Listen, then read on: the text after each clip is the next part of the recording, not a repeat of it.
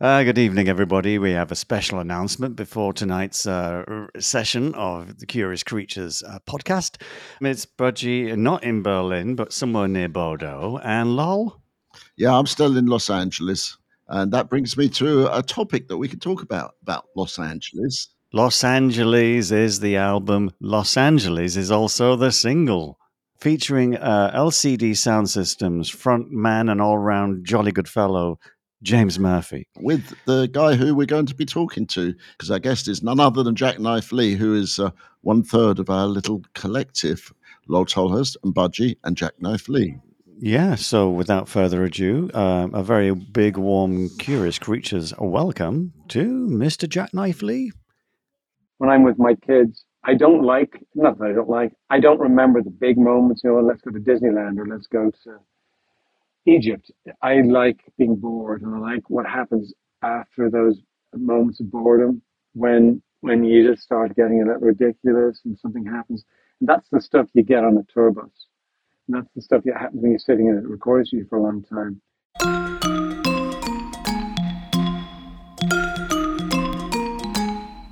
Hi, this is Lol Tolhurst, co founder of The Cure. This is Budgie, co founder of The Creatures, drummer with The Slits, and Siouxsie and the Banshees. Welcome to Curious Creatures.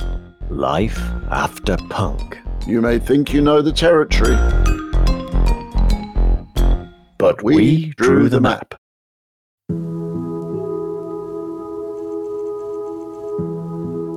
Mr. Jacknife Lee, hooray! Could I welcome you to Curious Creatures?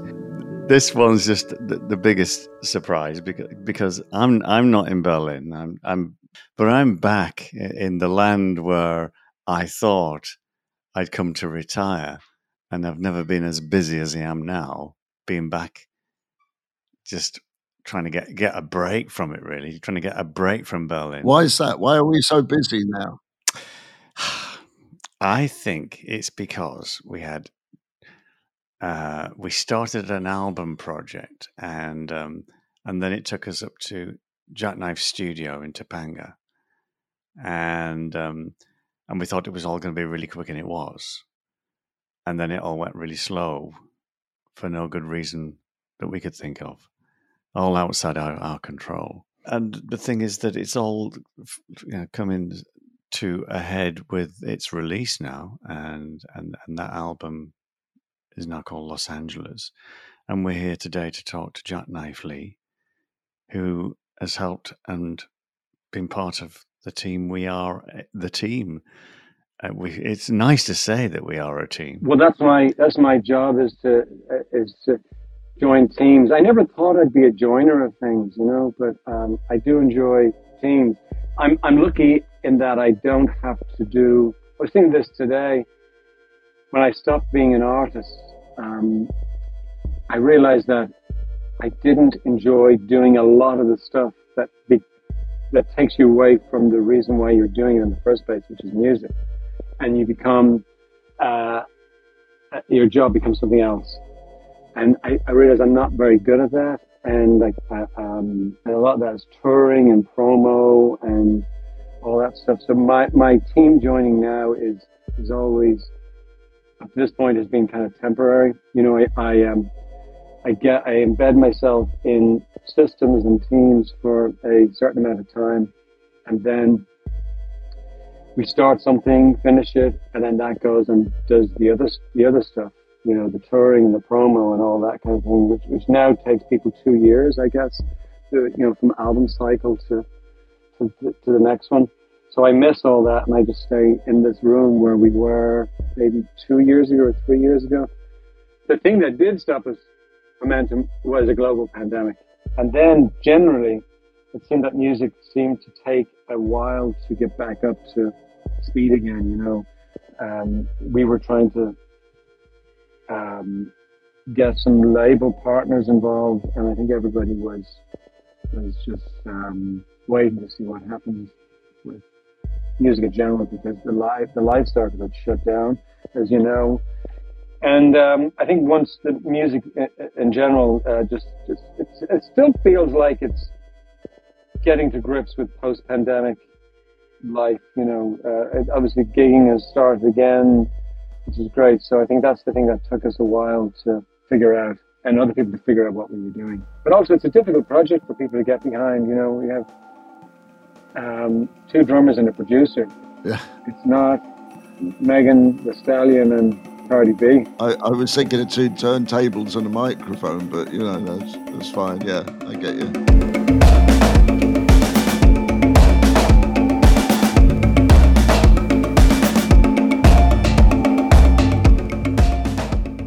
I met you in Berlin. You were you were in the swishest hotel in town. I know. I, I, I hadn't toured in about 15 years. And um, last year I started do shows again. And the first tour I did was with uh, a woman from Mali called Rokia Koné. And that was like a no, no, no budget tour. Hostels, uh, all us, and gear in the back of the van. I didn't even have a, uh, a, a seat in the van. I was sitting on the ground at the back. It wasn't quite like a splitter, but I was sitting behind the seats. Wow. So it was really no budget tour, but I loved doing it. Yeah. And then I got a call from Bono, and he doesn't do no budget tours. So he asked me to if I wanted to be involved in this uh, show that he was putting together, a book show, and I kind of misunderstood the um, the remit or what he was expecting me to do. So I started to to I got the book and I started trying to make underscore of it uh, for it. And then we realized that we could actually turn this into something more than a book reading. So we did alternate versions of the songs. And then um, the first piece I did was for a song of U2's called I Will Follow. And in the book, he's talking about, you'll know this um, situation very well. And I came, I know too, when you're sitting in a rehearsal room and you're trying, somebody has an idea and they can't really articulate it, and everyone is trying to bash it out. And it causes a lot of tension, frustration, anger, a lot of yelling, maybe some tears, and uh, hopefully a song will appear. So I decided to try and recreate the fight between the band members um, whilst writing I Will Follow. And then that we realized actually there's something in this that's more dramatic than just playing the song. Is actually you can hear the idea forming and then it turns into a song with a lot of arguments. So he's acting out the argument and all that kind of stuff. So um, so we we did that. We rehearsed for a while, and then we went on tour. We did a, a European and American tour, and then did a, a run in Broadway. So I met you in Berlin when we did that, and then uh, the nervousness we all had was um, we were doing Berlin, uh, Paris, Madrid, Naples, but the show is in English. You know, we didn't know if it would translate. You know, the humor and the uh, nuances. Um, but it worked well. And luckily for me, having come off the back of the Rokia tour, which was no budget, I went from no budget to very plush hotels, and you know, it was really nice, which I've never experienced before. You know, that luxury, but it was good. I had um, had a similar experience taking the my last book to South America. You know, they wanted to give me to give like an hour's talk by myself. You know, no nobody interviewing me by myself in uh, Arequipa in Peru, and it was sold out like thousand people. I thought, what the f- am I going to do? Because you know, so I spent like a night, two nights in the hotel room, like getting everything together and writing things out and that. And then when I got on stage, I forgot all of it. And for like the first 45 seconds, I stood there thinking, oh my God, this is it. This is where I'm going to die right here. And then I just started speaking, and they had translators in the in a little booth at the back who would translate it from into Spanish and type it in real time over the top of the stage. And it was amazing because it worked and it worked fine. And I had had Roland bring me some, you know, a drum kit, and I sat up there and I demonstrated a couple of beats to things, you know, just like really just stuff straight off the top of my head. So it could it could work. People are engaged with that just the process. You know, if I could do that, I can do anything. Getting out there, you know. So I'm I like, I, I don't really suffer from stage fright. I like being out there.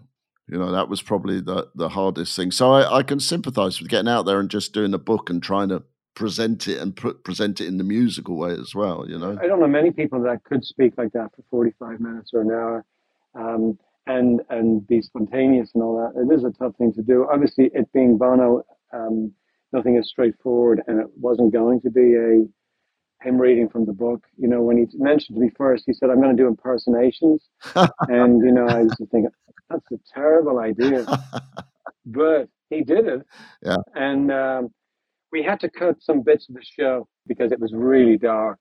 It was um, Rupert Murdoch, oh, um, and it was a whole. It was a. It was a. It was like. Um, we were thinking of it in terms of hit singles. Like that's the hit single of the show. You know, it was. We were doing. We were doing something, and we had to figure out how to get from one song where the streets have no name, where he's going to sing, into the song Desire. And then we realized uh, there was a, the whole story about Harry Belafonte and Bob Geldof, and then him ra- getting money from or getting um, approval to go to, to get. He needed approval to go to George Bush to get money for, for AIDS and stuff like that. And then he ended up having a meeting with Rupert Murdoch, and it was you know an interesting meeting. Anyway, so he he recounts the meeting and I had this underscore that was kind of hor- horrifying. And uh, it was Bono in early U2 shows used to this character Mephisto, which was like you know a, a Faust-like thing. right. So it became that.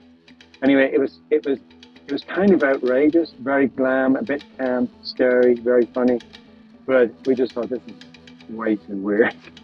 But that was a good one. Then he did um, he does Pavarotti, and then he does he's very good.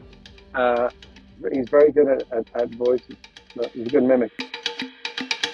Yeah, I know somebody who's very good as a, as a mimic. Robert is very good at mimicking uh, everybody in his band. He does good good impersonation of me. I'll give him that. He does. He's got it down, you know. But but I've got a good impersonation of him too. Do you want to do a bit? That's What, a whole can of worms you just opened there. Well, I, it involves a lot. Of, it involves a fair bit of sniffing, actually. with Robert. Like, like when he's going to say something, he wants to, you know, make a point. You- every time, every time. Uh, You watch an interview, you'll see it.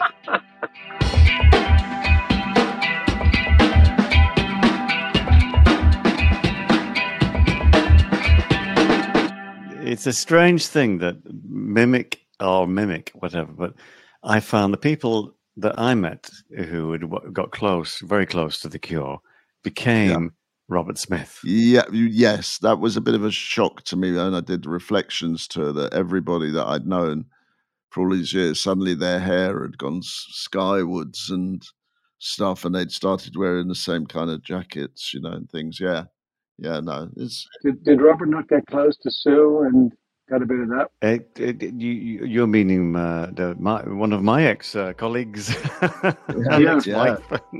I think there was certainly um, um, what's the word? I don't know. It's, it's it's beyond affection and beyond affectation and and almost uh, like um, the mimicry. And it was sincere. I don't think it was you know um, tongue-in-cheek humorous or anything like that. It was a, a a definite kind of uh, I want to see what it feels like. You know, I think coming on stage with the uh, the early an early version of the Banshees. right. Um, you know, the, well, Lol was there. You were there that night. I was there. Yeah, It was me and Lol as drums and guitar for the recently split band. I think for uh, one of my favorite clips of Robert, go, you know, slipping away from the identification with Siouxsie and Robert and where did that metamorphosis take place? But if you see a young Robert Smith playing guitar on uh, Granada Television's "So It Goes," and we're doing Right. something like Regal Zone, and we're like a punk Yeah. thrash band, and I think Robert didn't need a microphone. You know, there's no way he's going to have a microphone. And he's just kind of ambling around stage with an Ovation six string electric and, and really making a great um, reinvention of the guitar parts, you know, for those songs. So, you know, the lad's got talent. Definitely, the lad's got talent. It, you do that in bands, don't you? All kind of you adopt mannerisms, and then there becomes, you know, the in phrases, things that happen in the team. Yeah, yeah, it's, it's very hard sometimes. I think. I mean, I'm hoping. Well, actually, I'm not hoping. I think we already have some uh, little bon mots that connect us because you know a lot of people would come on the tour bus with the Cure and wouldn't be able to understand frigging word we were saying to each other because it was always done in little, you know, like little events that happen on the road, little things that happen, people's personalities, quirks and stuff, you know, which become. I mean, I I get it, Jacknife, about being on the road. It it's almost it's like we had uh, Julianne Regan on here a little while ago, and she said it's like the most unnatural uh, thing for you know groups of people to make all the music together and then travel together all the time for months on end, and then come home and do, and not actually spend any time apart from each other. Always be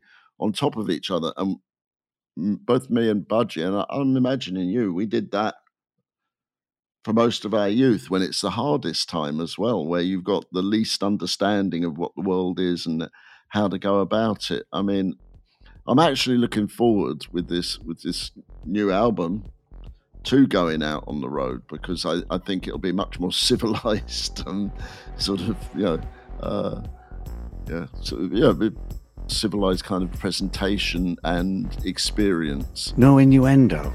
no innuendo. Yeah. right. Yes.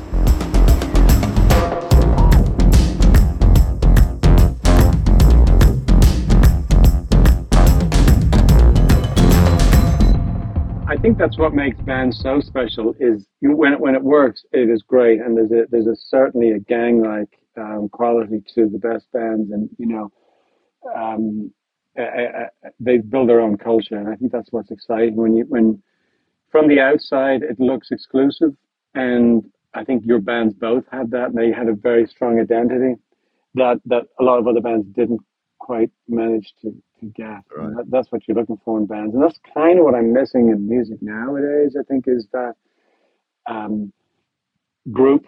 You know, I think individuals are fine. I mean, records have been made by individuals a lot, but um, there's a lot of individuals making music, and I guess they make temporary bands.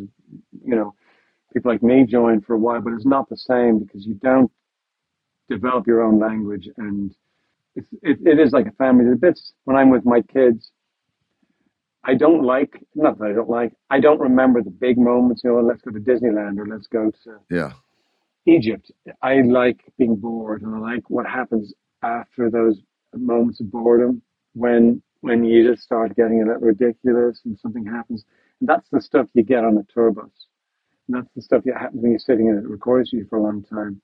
And yes, it's tough. And it is, Ju- uh, Julianne is totally correct. It is an absurd collective and group relying on each other for financially, for creative creativity, for support, you know, and it's just a very unusual dynamic. It's not like being on an oil rig because a, that's a constant turnaround of people. This is like four to five people, three people all together all the time, right? Driving each other mad and having the greatest time of your life together. So it's it's a very strange dynamic that doesn't that is dying, I think, for the most part. I can't think of a lot of new bands coming out that have it. Um, I've worked with bands that don't get on very well.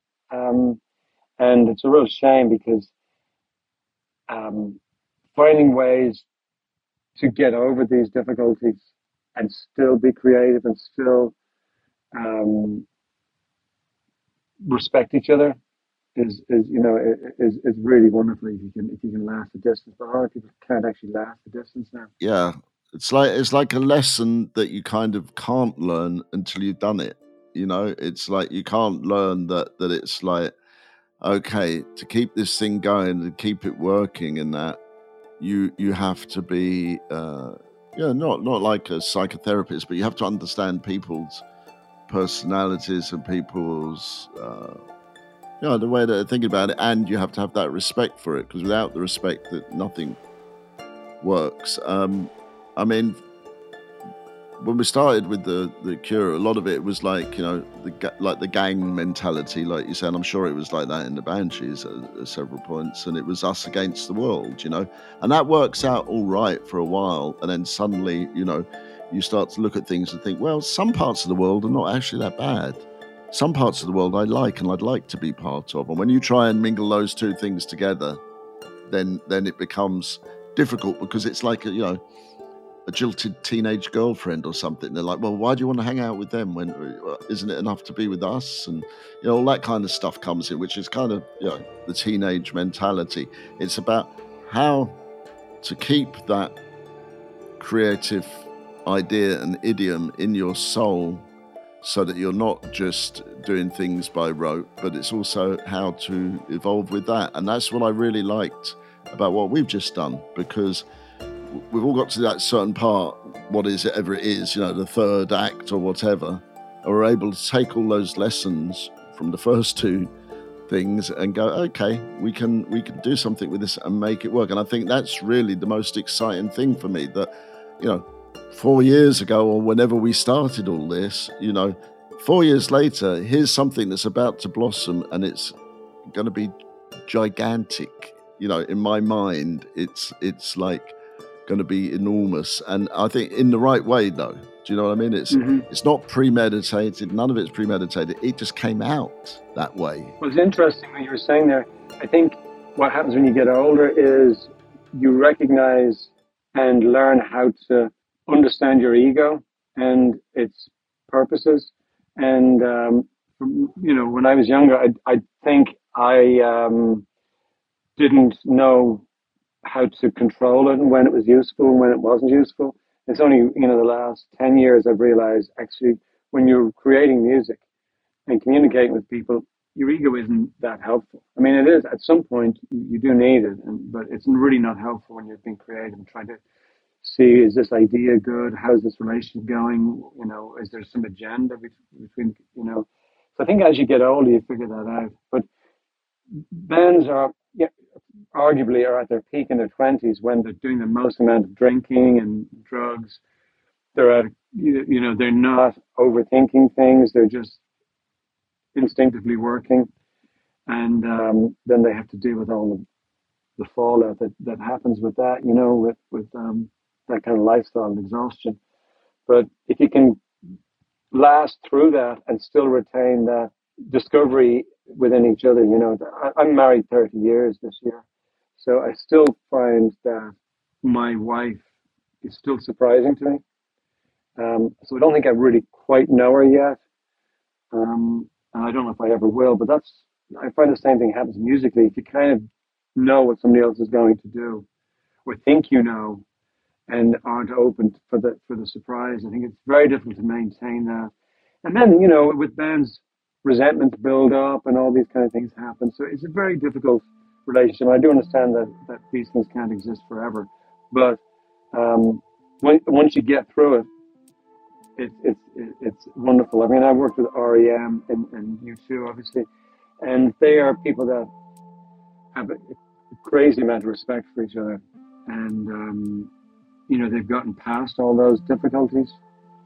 Um, and some people can't. I mean, I worked with the Cars, and they never seem to uh, get over these um, these personal interpersonal problems. You know, it's just sad because if you can keep it together, it's really a wonderful thing. I Thought you were going to say they can't get over the caricatures they created.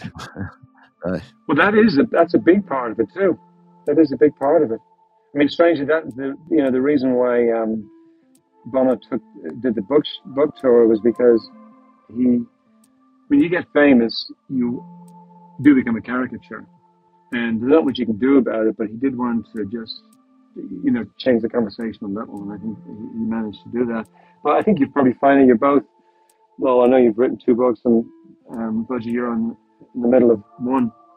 I imagine at the end of it, you um, have come to terms with your your story and who you are now, and you know you make peace with it. It's great to hear people writing books and uh, uh, you know processing their life through it, and um, and it seems to make peace with, and you know, prevent these caricatures existing, or to be the final voice.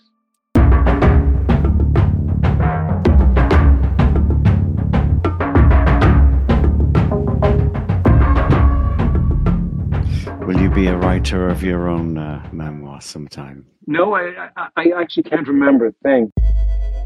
Do not remember anything. And I can't remember, I have no long term memory and I have no short term memory.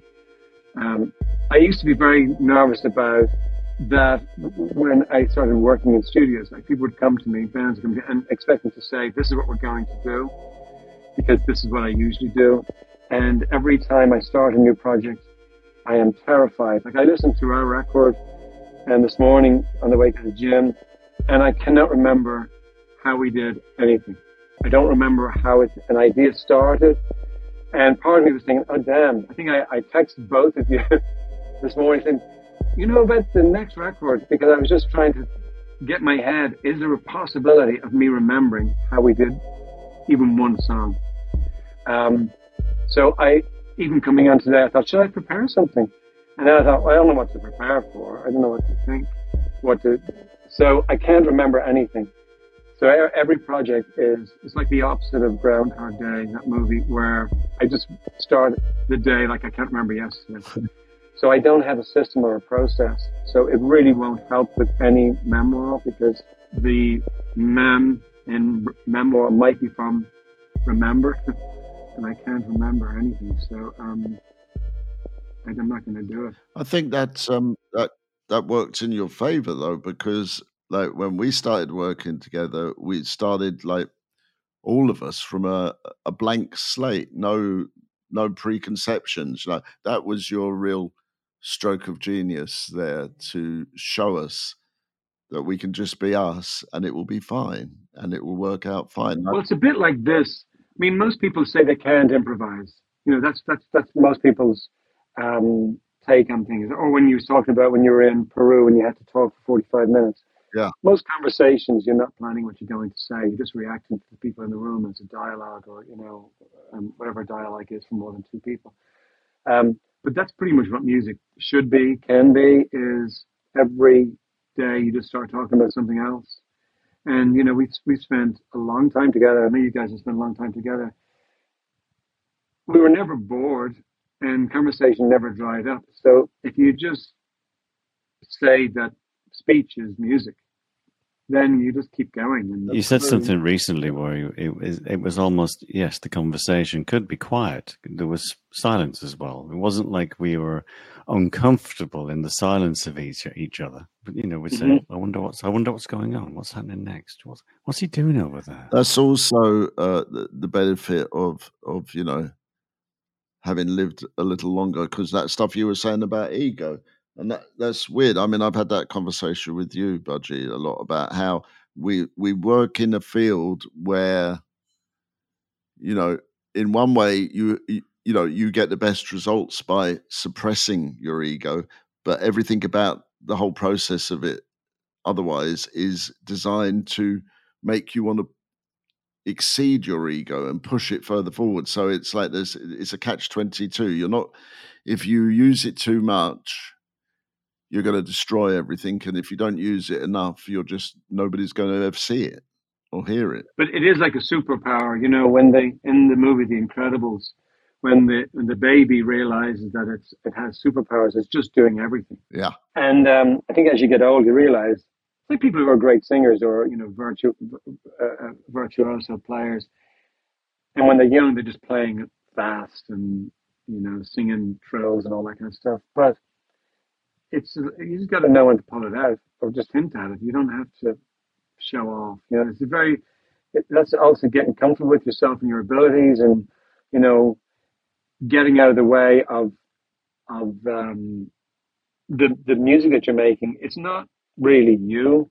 It's it's you know you're the you're the uh, conduit or the vessel for the idea. So if if if it becomes about you, it's a bit of a weird thing, you know. Um, it seems less effective as a noise or a message. I mean, I'm not sure musicians musicians' job is actual music. Mm the, the, the noise that's made by musicians is the materialization of the job, which is discovery. You know, um, or a cook. I mean, you see with people who really like cooking, and then they get a job, and they're an executive chef, and they're not cooking; they're just kind of, I don't know, filling out paperwork. It's like doctors or musicians. You know, when when you stop making making music, so the job is discovery, and um, you know, other people have have jobs that don't give them the time to be able to explore or discover things. So that's why musicians get paid is to do the, it's like, I'm not good at finance. So when humans get together and decide that the Department of Finance should do our collective finances, you would assume that they will do the job. And that's the same thing with musicians is, you know, we can't all be musicians. So we, or, or, astronauts. So, and we, uh, a few people can go do it and do some discovery for, for us, tell us what it's like, come back and uh, show us.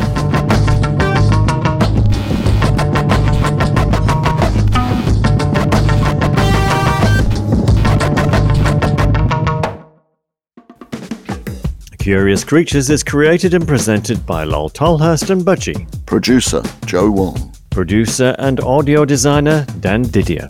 Executive producer Mark Cates.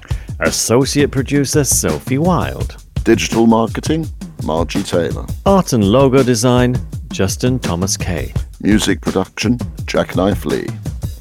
Curious Creatures is on the web and you can access us at www.curiouscreaturespodcast.com. And you can reach us on Instagram and Facebook at Curious Creatures Official, Twitter at Cura Creatures. To find more of the best music podcasts, visit doubleelvis.com or follow at Double Elvis on Instagram or at Double Elvis on Twitter. Curious Creatures is a production of LXB LLC 2023.